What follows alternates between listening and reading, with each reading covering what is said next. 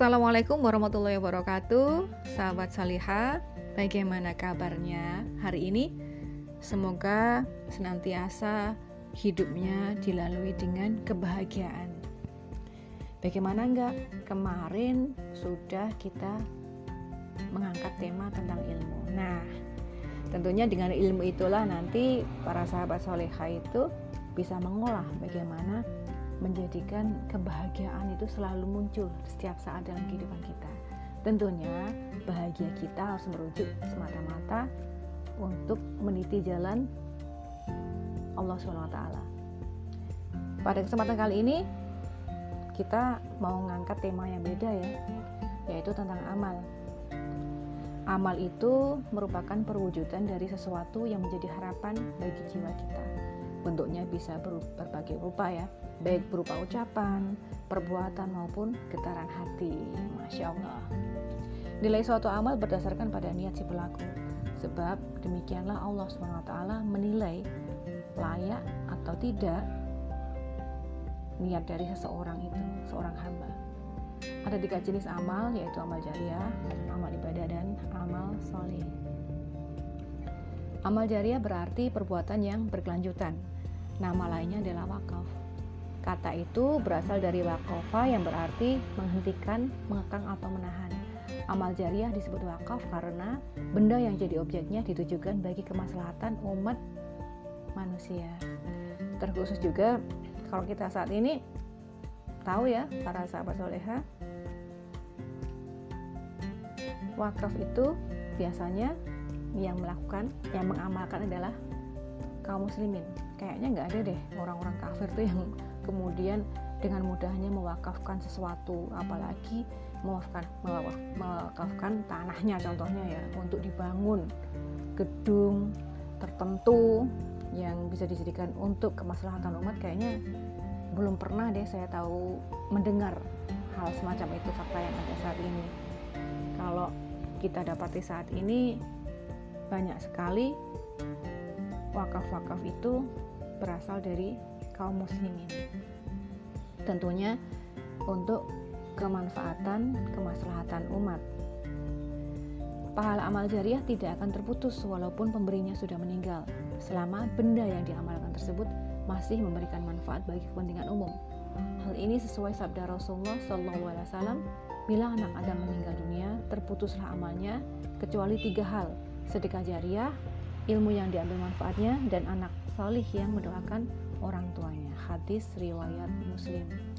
Jariah berasal dari kata jaro yang artinya mengalir tidak putus-putusnya. Maka amal jariah agar manfaatnya berlangsung abadi harus dikelola dengan baik. Pengelola amal jariah adalah badan wakaf. Wakaf sebagai amal jariah ada dua macam, yaitu wakaf ahli dan wakaf khairi. Wakaf ahli adalah wakaf yang pada awalnya ditujukan untuk orang-orang tertentu, namun, saat pemberi wakaf meninggal, benda wakaf dialihkan untuk kepentingan umum.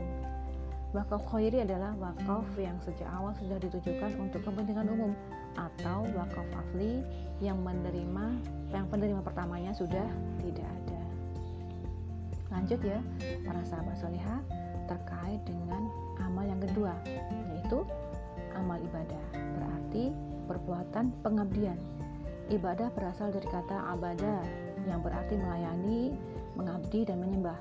Perintah untuk beribadah terdapat dalam Al-Quran surat Al-Dariyat ayat 56 yang artinya Aku tidak menciptakan jin dan manusia kecuali agar mereka beribadah kepadaku. U di sini adalah kepada Allah Subhanahu wa taala. Ibadah hanya ditujukan kepada Allah semata sesuai firman Allah Subhanahu wa taala dalam Al-Qur'an surat Az-Zumar ayat 11 yang artinya katakanlah bahwasanya aku diperintahkan menyembah Allah seraya mengikhlaskan ketaatan kepadanya.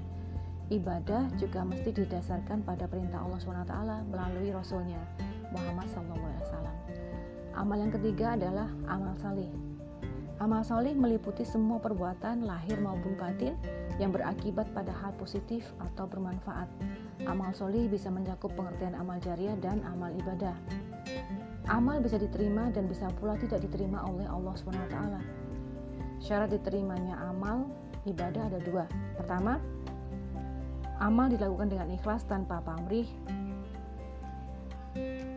dan harusnya sesuai dengan syariat Allah juga yang kedua untuk amal ibadah dalam arti khusus seperti salat, zakat, ibadah, haji, puasa dan sebagainya harus dilakukan dengan sesuai dengan tuntunan Al-Quran dan hadis. Dari sini kita semakin tahu ya para sahabat soleha ternyata amal itu juga sangat penting sekali untuk kita lakukan untuk kita pelajari juga supaya kita tuh tidak terpeleset ya ketika melakukan aktivitas itu tuh eh ternyata kita telah melakukan pelanggaran syarat karena tidak sesuai dengan apa yang dituntunkan oleh Rasulullah SAW.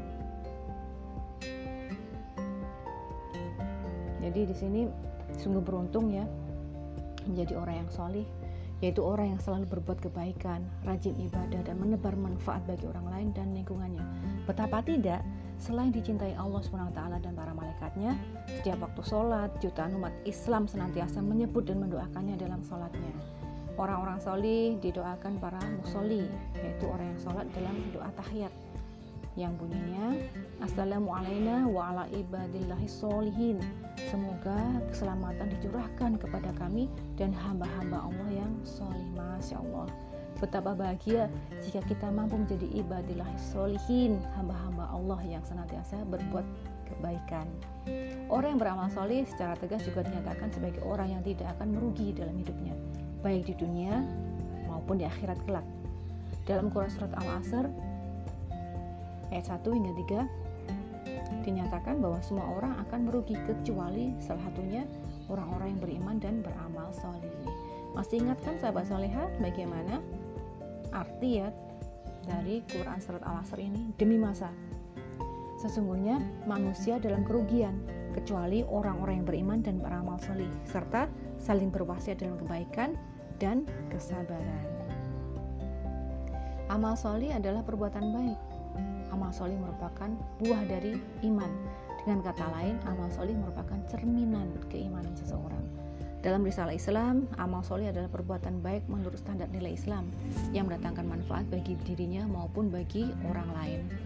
Amal soli dapat dikatakan sebagai pelaksanaan segala perintah Allah dan penghindaran terhadap segala larangannya. Dalam sebuah hadis disebutkan, Kesalihan atau amal solih merupakan bekal yang paling baik untuk dibawa ke alam akhirat yang kekal nanti setelah kehidupan di dunia ini. Masya Allah, merinding saya para sahabat soleha. Menurut ulama kenamaan asal Mesir, Muhammad Abduh, solih adalah segala perbuatan yang berguna bagi pribadi, keluarga, kelompok, dan manusia secara keseluruhan. Amal solih akan memberi manfaat baik bagi orang yang mengerjakan maupun bagi orang lain. Kebalikan dari amal solih yaitu amal sayyi'ah atau amal yang mendatangkan mudarat baik bagi pelakunya maupun bagi orang lain. Masya Allah. Berarti kita harus hati-hati ya para sahabat soleha di sini. Ternyata ada juga amal-amal yang merupakan amal kebalikan dari amal solih. Nah, kita perlu tahu juga di sini sehingga biar kita bisa memilih dan memilah amal-amal solih macam apa saja sih yang bisa kita lakukan salah satu ada di sini ada beberapa contoh beberapa poin yang akan saya sampaikan yang pertama adalah mendamaikan dua orang yang berselisih secara adil yang kedua, membantu seseorang untuk menaiki hewan tunggangannya atau memuat barang-barangnya ke atas hewan tersebut. Yang ketiga, ucapan yang baik. Yang keempat, menyingkirkan rintangan di jalan. Yang kelima, tersenyum kepada sesama. Dan yang keenam adalah hubungan suami istri.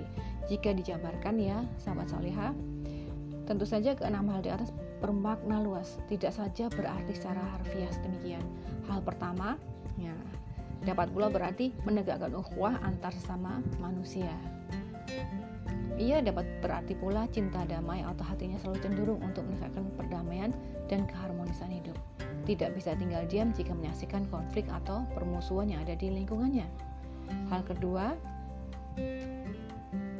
dapat pula bermakna menegakkan prinsip ta'awun, tolong-menolong dalam kebaikan dan takwa. Gemar menolong orang yang sedang berada dalam kesulitan atau membantu meringankan beban orang lain. Hal ketiga bermakna berhati-hati dalam memfungsikan lidah. Oleh karena itu, senyampang saat ini kita diberi kesehatan oleh Allah, kita itu bisa berbicara dengan baik, manfaatkan apa yang ada itu untuk selalu mengucapkan sesuatu-sesuatu yang baik lisan kita itu. Sehingga ia hanya berbicara yang baik-baik dan bermanfaat. Ia menjauhi ucapan yang dapat menyakiti atau menyinggung perasaan orang lain. Ia menghindari fitnah memaki atau menghina orang termasuk menjauhi pergunjingan. Nah ini biasanya maaf ya para emak-emak ini yang paling paling senang nah lanjut pada hal keempat poin yang keempat dapat bermakna gemar membantu orang menuju tujuan atau cita-cita hidupnya. Tidak suka mempersulit urusan orang, apalagi membuat orang lain celaka. Hal kelima, dapat bermakna berbuat baik terhadap sesama, membuat senang hati orang, bersikap ramah tamah. Singkatnya, bergaul dengan sesama bihulukin hasanin dengan budi pekerti yang baik. Poin yang keenam, dapat berarti memenuhi hak suami istri, berbuat baik terhadap suami istri, membangun rumah tangga yang harmonis dan menjauhkan diri dari perbuatan zina. Nah, untuk sementara ini yang bisa saya sampaikan ya, para sahabat solihah. Kurang lebihnya mohon maaf. Wassalamualaikum warahmatullahi wabarakatuh.